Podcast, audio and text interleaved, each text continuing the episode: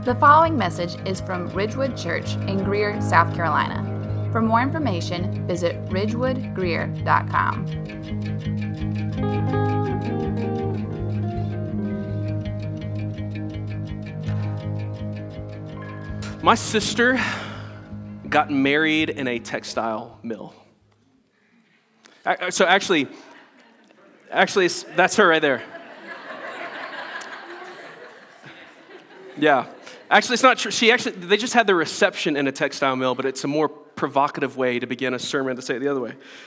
It's a better opening sentence. And what strikes me about that is I would guess that for the majority of us in this room, that's not unusual for us.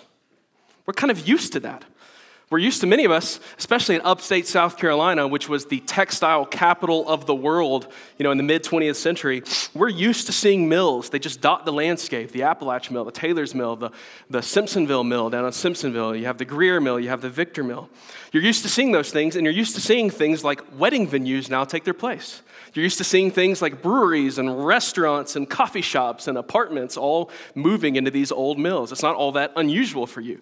But I'll tell you who it was really unusual for my Nana. Nana, when she found out that Bree was getting married in that textile mill, my Nana was very confused, borderline offended at that. Because she said, I used to work in that mill. I would spend long hours working my fingers to the bone putting these textiles together in that mill. Why on earth would anyone in their right mind choose to have a wedding reception in a mill? Now, that kind of story is illustrative of this idea that we live in what's been called a post industrial society. So, our, our lives are lived in the shadow of the Industrial Revolution. So, we know about mills, they're these big, giant, sort of behemoth brick buildings that dot the landscape in upstate South Carolina. And we have this kind of vague awareness that Nana used to work in one a very, very long time ago. Our lives are very much lived in the shadow of the influence of the Industrial Revolution, but it's kind of since receded into the background until you go attend a wedding reception at a mill, right?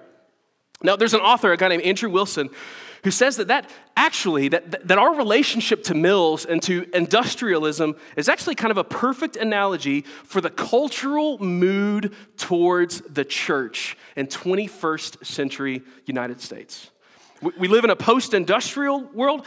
People who are much smarter than me describe what we live in now as a post Christian world. Our lives are lived in the shadow of the Christian revolution. Not just Christians, but Western society. We all live in the shadow of Jesus and the teachings of the Bible. The profound story of grace, the power of forgiveness, the dignity of humanity, these huge shifts that change the world that it's almost impossible to overstate. But its influence is one that's kind of receded to the background. We're post Christian. Many of us have never known the world to be different. Churches used to be the heartbeat of the city. Communities were once built around them. They used to bustle with activity. But now, again, the cultural mood is these things are now these dusty old buildings that have sat empty for ages, these giant behemoth brick structures that we have vague kind of connections with our grandparents towards. Yeah, Nana used to be involved in one of those a long time ago, but that was like ages ago. Those things are no longer relevant unless there's a wedding in one, right? For many of us, for people who are kind of in, in, my age bracket, I would think that that has probably been the norm for you. You're kind of used to living in a post Christian society. It's sort of been the norm for us to see or, or sort of perceive the church as being in this kind of decline. But even in my lifetime, it feels like something, something has changed. Something has shifted. Maybe it was 9 11 Maybe it was 2014, the Obergefell Supreme Court ruling. Maybe it was 2020. Whatever it was, I think each of us recognize that that sort of post Christian mood has changed and has become even more acute. Something is different. A favorite read of mine in recent years was a book called Strange New World by Carl Trueman. I have a quote on the screen for you, kind of describing this shift. Trueman writes, for many people, the Western world in which we now live has a profoundly confusing and often disturbing quality to it. Things once regarded as obvious and unassailable virtues have, in recent years, been subject to vigorous criticism, and even in some cases, come to be seen by many as more akin to vices. Indeed, it can seem as if uh, things that almost everybody believed as unquestioned orthodoxy the day before yesterday that marriage is to be between one man and one woman, for example, are now regarded as heresies advocated by the dangerous lunatic fringe. Yeah, things have changed. And it is really disorienting, speaking frankly, and disturbing. Things that once seemed to be assumed or axiomatic have shifted to being heretical, almost villainous. There's another book, uh, I was helped by an Australian author by the name of Stephen McAlpine. Says it like this He says, Only a few generations ago, Christianity was the good guy, the solution to what was bad.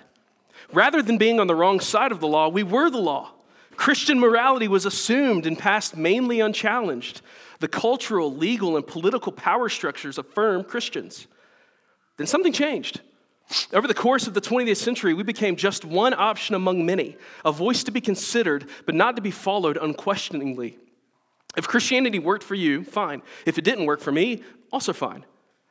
But the problem is that's not where we are now. The tide has shifted further. Increasingly, Christianity is viewed as the bad guy.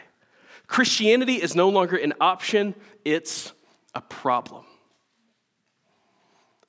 I just wonder if that has, if any of you have observed or sort of felt these tectonic plates that have been shifting in these directions. Now, of course, in some respects, Christians have always been the quote unquote bad guys. More on that in a second. But what makes this shift so jarring, so different in recent years, is that it feels like it's happened in a matter of minutes. Things that felt very commonplace moments ago now make us bigots, positioned on the wrong side of history. And so, what are we, do, what are we, what are we to do with this change? As Christians, it can be dizzying. How are we to respond to what seems like has taken place? How are we to follow Jesus in a culture that doesn't share our way of life, that doesn't share our commitments or understand our values? How are we to deal with opposition and ostracization and being bad guys in Jesus' name? How are we to move forward as God's people? And the answer is by looking backwards to a letter that was written 1,950 years ago to Christians in northern Turkey, a letter to exiles a letter written by Peter called First Peter. We're going to spend the next 15 studies, uh, Sundays rather, studying First Peter, uh, Peter in a series called Letter to Exiles, where Peter gives instructions for people who are in, who, who are in our exact predicament. It's a call to faithfulness in exile. We're going to start this morning with just the first two verses of this letter. And I think there's two key words in this passage that are jam packed with goodness for us that can help us help orient us to Peter's goals in writing the letter. Let's look again at 1 Peter chapter 1, verse 1. Peter, an apostle of Jesus Christ to those who were elect exiles of the dispersion in Pontus, Galatia, Cappadocia, Asia, and Bithynia. Now, unlike our letters where we write, Dearest so and so, I hope this letter finds you well. Love sincerely, Clark. You know, whatever. Uh, unlike our letters, that, that's exactly how Clark writes, by the way. Unlike our letters, Peter's letter begins with the from at the beginning. Peter, an apostle of Jesus Christ, to those who are exiles. Now, Peter was an apostle of the Lord Jesus Christ, which means that he is a messenger of Jesus with a capital M. He has been appointed by Jesus as one of the founders of his church, and he's been sent out by Jesus to go make Jesus known. Peter was once a fisherman who was called to follow Jesus some 30 years prior to this letter.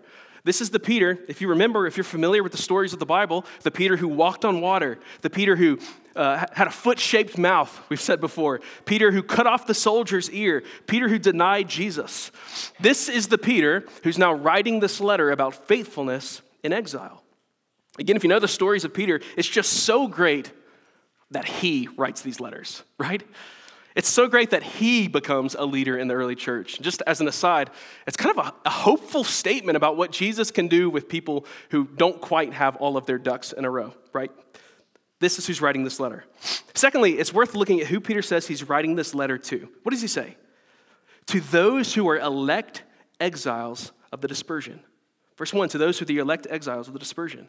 He lists all these areas in northern Turkey where these folks are disseminated, these would have been affluent pagan cities, uh, kind of all over modern day Turkey, very much opposed to the teachings and the way of Jesus. And so Peter refers to these Christians as those who are of the dispersion. And what happens when you disperse something? What are you doing when you disperse something? You're, you're, you disperse seed, you're, you're scattering it broadly, you're scattering it widely. That's the idea here that these people are dispersed, these Christians, faithful to Jesus, are dispersed all over this region. Like the people of Israel who were dispersed amongst the pagan nations during their exile, these Christians are dispersed or exiled amidst foreign nations. Uh, so, this fall, we, we did a teaching series where we taught through the big story of the Bible. And if you're here with us, think back uh, to a, a couple of weeks ago when Aaron taught on the exile. What was the period of exile for the people of Israel? It was, a period in their history where God, these folks who were formally established in the promised land, were displaced. God judged their sin and displaced them amongst foreign nations. These nations came, and besieged their cities, and displaced their people. Israel was cast into the surrounding nations, dispersed, exiled from their homes, and now tasked with faithfulness amidst these pagan nations, like strangers in a strange land. Think about the estimated 70 million refugees in the world today. These folks who are exiles from war or natural disaster in places like Afghanistan or Ukraine or many others all over the world. Folks who are forced out of their homes into cultures that are unfamiliar to them with different values, different languages, different food. This is the image that Peter is using to describe God's people. You guys are in exile. Like the Jews during that time who would have been dispersed, made up what was called the diaspora, which is from the Greek word diaspora, translated dispersion here. Those Jews who didn't live within the promised land but were away from home, scattered, dispersed all over the Roman Empire, this is the image that Peter uses to address these Christians, these churches scattered in these cities. And what Peter's doing with this is drawing on this image to say something really, really, really important about their identity as Christians, and by extension, our identity as well. And it's this we are exiles. We are exiles. Have you ever had an experience of not belonging somewhere? Several months ago, I told a story about how my, my I took my family. We, we, were, we were at the lake. It was a rainy day. We wanted to go eat some barbecue. We happened to a barbecue place that was in Seneca, South Carolina. We walked in, and the place was just disgustingly orange. Brad Brownell, the coach of the Clemson basketball team, was there, and it was, it was miserable. And, and, and I looked around and I realized that all of my family was wearing South Carolina gear, right? And, and kind of use that to talk about this kind of sense of not belonging somewhere. Maybe you've had that experience. Maybe in high school you sat at the wrong table by accident one time and it was clear I do not belong at the table with these people. Or maybe you've traveled and lived internationally. Uh, we have folks in this room who have lived internationally as missionaries. We have folks in this room for whom living in South Carolina is living internationally. And if you've ever been in that situation, being forced to deal with a minority status you've never known before can be really, really tough, right? And so, at the very outset of the letter, what Peter is establishing for these Christians is that you are exiles. More than not just not belonging in the world, you are exiled. You are not at home in the world. Now, I would imagine some of us hear that and, they, and we hear and we, we sort of hear what Peter's saying, but we push back a little bit and we say, yeah, we're not at home in the world, but isn't the world ours? We, we think of the promise of the new heavens and the new earth and the promise that we will reign with Christ. We think about Christ's promise that the meek will inherit the earth, that we are uh, forever with Christ, ruling with Christ, co heirs with the Lord Jesus. So, how can we say that we're exiles? And, and the short answer is yes, all of those things are true. They're just not true yet. In the meantime, we exist in what's been called the overlap of the ages. This is an image we also used in that teaching series from several months ago. We exist in the overlap of the ages. That at the coming of Jesus, he brings the kingdom to bear, present tense. That's what the cross represents. Uh, he brings the age to come. The kingdom is now alive and breathing and at work during the midst of this present age.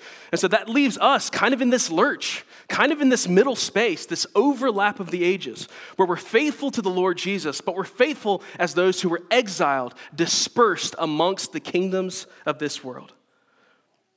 Paul uses a similar idea when he writes his letters. Look at this from Philippians chapter 3. Paul writes, Brothers, join in imitating me and keep your eyes on those who walk according to the example you have in us. For many of whom I have often told you, and now tell you even with tears, walk as the enemies of the cross of Christ. But their end is destruction. Their God is their belly, and they glory in their shame with minds set on earthly things. Look at verse 20. But our citizenship is in heaven, and from it we await a Savior, the Lord Jesus Christ, who will transform our lowly body to be like his glorious body by the power that enables him to subject all things to himself. Or consider Romans chapter 12, verses 1 and 2. Paul says, I appeal to you, therefore, brothers, by the mercies of God, to present your bodies as a living sacrifice, holy and acceptable to God, which is your spiritual worship. Do not be conformed to this world, but be transformed by the renewal of your mind, that by testing you may discern what is the will of God and what is good and acceptable and perfect. Or think about Jesus himself, the one who was born in a stable because there was no room in an inn. This is what he says of himself in Matthew 8, verse 20. Foxes have holes, and birds of the air have nests, but the Son of Man has nowhere to lay his head. Or think about John chapter 17 and the high priestly prayer. have this on the screen as well.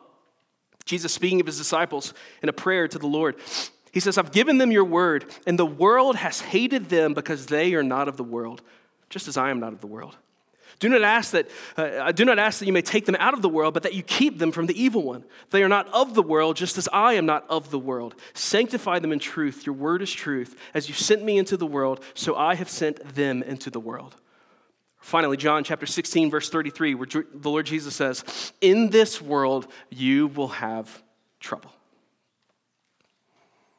The point is this is that Jesus' people are exiles, pilgrims.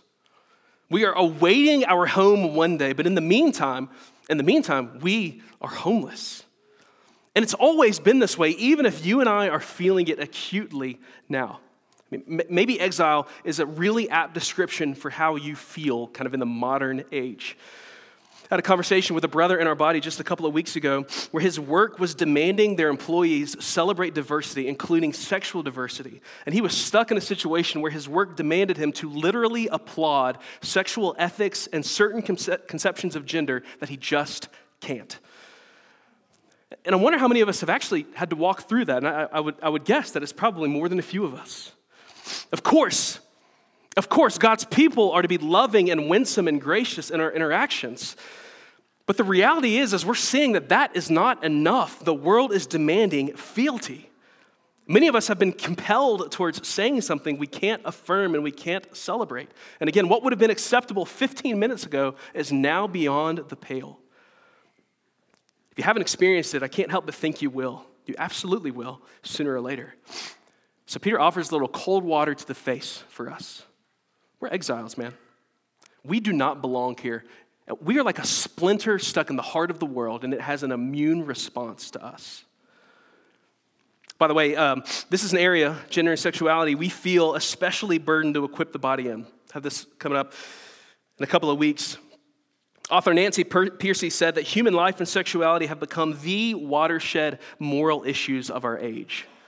So, why is that the case? Why does God care who we sleep with? Why are these issues so contested? What are sex and gender ultimately for? How does the Bible speak to these questions? That's what we want to attempt to do in a couple of weeks at this uh, discipleship summit. Our goal is to ultimately point out how vapid the world's take on these issues is in comparison with the gloriously rich teaching of the Bible.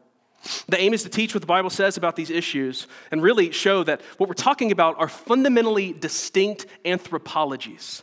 We're talking about different conceptions of what it means to be human. That's what we're going to attempt to tackle in a couple of weekends. You can sign up online for that now. Um, if, you're, if you're not familiar with these summits, the, it's, it's, a, it's a Friday night kind of dinner and teaching, and then a Saturday morning breakfast and lunch kind of teaching on these issues. You're invited. And just to be really clear, this is not about how to spice up your marriage. That's not the, the aim of this. Uh, and I'm, I'm, not making a joke. I just, I just want to be clear. That's not the intent on this. What we're talking about here is how to think about these issues as the Bible speaks about these issues. And, and deeper than that, what it means to be human and how the Bible speaks into that. So we think about exile and we think about the reality of our exile. And I just wonder how you feel about this. How do you respond to that? Are you tempted to be discouraged by some of the things that we see taking place in the world? Do you wonder about God's purposes in all of this? Why would God scatter us abroad in this way? Are we forgotten? Hello, God, do you, do you not see the things that we're dealing with here? You see how things are changing in a way that's not good? Is your heart filled with fear or dread for yourselves, for your kids, for your grandkids about the sorts of worlds they'll have to be inhabit, uh, they'll have to inhabit one day? How are we to respond to this? I mean, frankly, there are reasons to be discouraged and even disturbed at the shifts that we have undergone culturally. Peter rips off the band aid. He tells us, something we, we just we have to internalize. We're exiled. But, but, verse 1, we are elect exiles. What do you think of when you hear the word elect? 2024 election year, maybe your mind goes there. Maybe if you're familiar with the teachings of the scriptures and, and some of the sort of debates over Christian history about these words, Uh, you have all sorts of associations. But the thing that I would say about the doctrine of election is it's one of those truths that's intended to be a pillow truth. You know what I mean by that? A pillow truth? It's one of those truths that help you sleep at night. And, and what's, so, what's so kind of tragic about the doctrine of election, it, I mean, it's tragic when, when, when anybody uses truth as a bludgeon, but this truth especially is not to be used as a bludgeon. It is a pillow truth. It's a biblical word, most notably in places like Ephesians 1, where Paul pastors people towards comfort with this word. Look at verse 2. These three prepositions were elect exiles. Verse 2 according to the foreknowledge of God the Father, in the sanctification of the Spirit, for obedience to Jesus Christ, and for sprinkling with his blood. He first says that we are elect exiles according to the foreknowledge of God the Father. What does that mean? Now, some read this passage and think that essentially God has this divine telescope through time and that he looks forward to what we would do. He saw that we would choose to believe in the gospel, and he therefore chooses us on that basis. So God chooses us, again, kind of peers through the telescope of time, sees that one day you would believe, and then chooses you on that basis. And that's not, I think, a, a, the best reading for two reasons. The first is this that reading would ultimately make God the elect, not his people. The people are described as the ones who are elect. If God looked into the future, saw that we chose God, and so he chose us on that basis, who's really doing the choosing? Who's doing the electing here? Well, we are. And so if we're the ones doing the choosing the electing, that actually makes God the elect, not God's people the elect, which is not, again, what this passage says. The second reason I think that's not the best reason reading rather, is it's important to think about what knowledge means in the Bible. What does knowledge mean in the Bible? Well, it's not simply a matter of cognition. I know that atoms consist of electrons, protons, and neutrons. Fairly certain that that's accurate. To know is to, to kind of have in my head certain information about a thing. But the way that the Bible speaks about knowledge is different. Tom Schreiner says that knowledge in the Bible is more uh, accurately described, listen to this, as covenant affection. Here's an example from Amos chapter 3, verse 2. God speaking about the nation of Israel, he says, You only have I known among the nations. Now, does that mean that God doesn't know Midian or God doesn't know Edom? No way. What it means is that God has set his covenant affection on Israel. You only have I known. Or Jeremiah chapter 1, verse 5. God says to Jeremiah, Before I formed you in the womb, I knew you. And before you were born, I consecrated you. I appointed you a prophet to the nations. So, this is not a cold, kind of distant looking through the telescope of time. This is knowing and loving. This is a setting of affection. Think about the sparrow, Jesus tells us in Matthew 6. God sees and he knows the sparrow, and from there, Jesus offers us encouragement. If he sees and knows the sparrow, surely, children of God, he sees and knows you. All right, so imagine that kind of detailed, specific, fatherly knowledge of those he loves. Now extend that forever backwards before the beginning of time. We are elect according to the foreknowledge of God. God knows his people, he's known us, he has always known us, and He's always loved us. And what's more, He knows our lives, He knows our ups and downs, and listen, He knows our troubles, and He even knows that you would be an exile. Pillow truth, right? We're elect according to the foreknowledge of God the Father. Secondly, he says we're elect in the sanctification of the Spirit. Now, the word sanctified just basically means to set apart. Sanctification is often used to describe the process of our growth in Christlikeness. We're being progressively sanctified, made holy. But the point that he's making here isn't about progressive sanctification, it's that we have been set apart for God's purposes. We've been set apart by the Spirit to bear the name of the Lord Jesus amidst these pagan nations. It's worth mentioning here that all of this is plural. Love that he says, We are elect exiles. We are. Y'all are elect exiles. We've been set apart as a we together. One of the most nourishing truths that we can, we can relish and sort of enjoy together is that we belong to Christ as a family. Each of us belong to Christ together. What strength and encouragement comes from knowing that we are exiles, but we are exiles arm in arm as brothers and, sisters. The third thing he mentions here is that we are elect exiles for obedience to Jesus, the Son, and for sprinkling with his blood. It says here that salvation and obedience go together. If you're here this morning, you're not a Christian, I especially want to speak to you for a moment. What the Bible tells us is that we deserve God's judgment for sin, yet Jesus was judged for us. That's the part about the sprinkling with blood here. We're saved by Jesus' death for us. We're reconciled to God, and we're promised a life on the other side of death forever. But with salvation comes a kind of whole life gratitude. I entrust myself to the one who saved me. Carte blanche, I give myself to the one who died for me. That's what Peter's saying here, that we have been saved for obedience in response to the sprinkling of the blood that's been applied to us.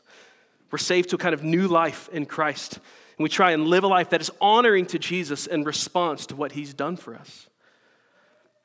And so let's ask why might Peter have included this little bit right here in the opening of this letter? We're exiled. But he establishes with his readers that we are elect exiles. Peter wants to assure us and assure his readers that they belong to Jesus and that Jesus will actively uphold and sustain them during their time of exile. Light shine in the darkness. The darkness was repulsed by it, but you know what? The darkness will not overcome it. And one day, the light will transform the dark, and it will be but a shadow and a passing thing. And the truth for Christians in exile, listen, is this God has always seen us, and He has always known us, and He has sovereignly positioned us exactly where He intends to. His eye is on the sparrow. How much more is His eye on you, Christian? We are the elect seen and known and loved and chosen and cared for by God, according to the timeless, boundless, bottomless covenant affection of God the Father. And He knows exactly what we're experiencing. And listen to this He has always purposed this for you. God is not surprised that Jake Green or Diana Baker or Trevor Hoffman are a part of a church in post Christian 21st century Greer, South Carolina, with increased hostility to some of our most basic ethical commitments. none of that surprises the Lord. We are elect exiles, according to the foreknowledge of the Father, set apart by the Spirit, called to obedience to Jesus. And here's what this means for us we're homeless, but we're not hopeless. We have to come to grips with our exile. We gotta, we gotta realize that it would be a great tragedy for us to get too comfortable here. That's what the Bible means when it talks about worldliness. And so, Christian, it is good for us to have an appropriate degree of restlessness and impatience and frustration with the state of things. To the Lord Jesus returns, we are pilgrims. The world is ours. We will rule with Christ, yes, but not yet. That is not yet the call for us. In the meantime, we got to come to terms with the reality of our exile. And frankly, for us, we could be facing some real ugliness.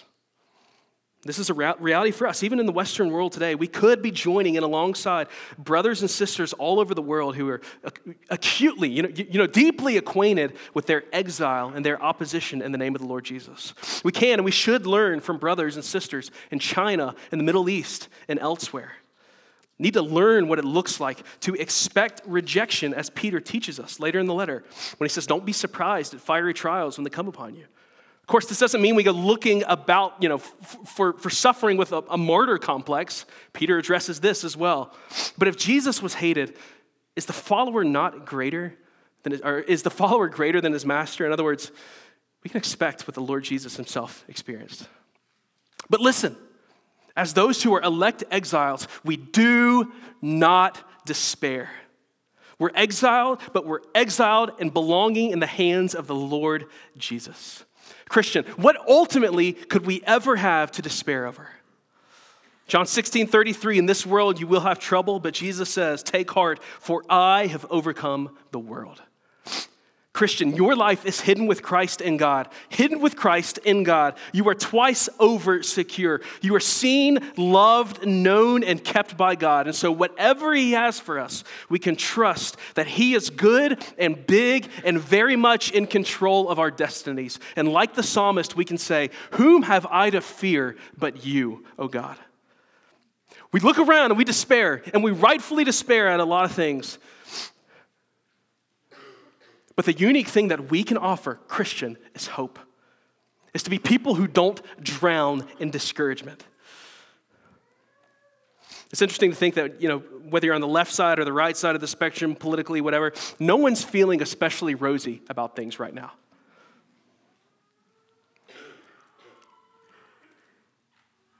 But you know who stands apart and stands distinct from that sort of despairing air that we all breathe?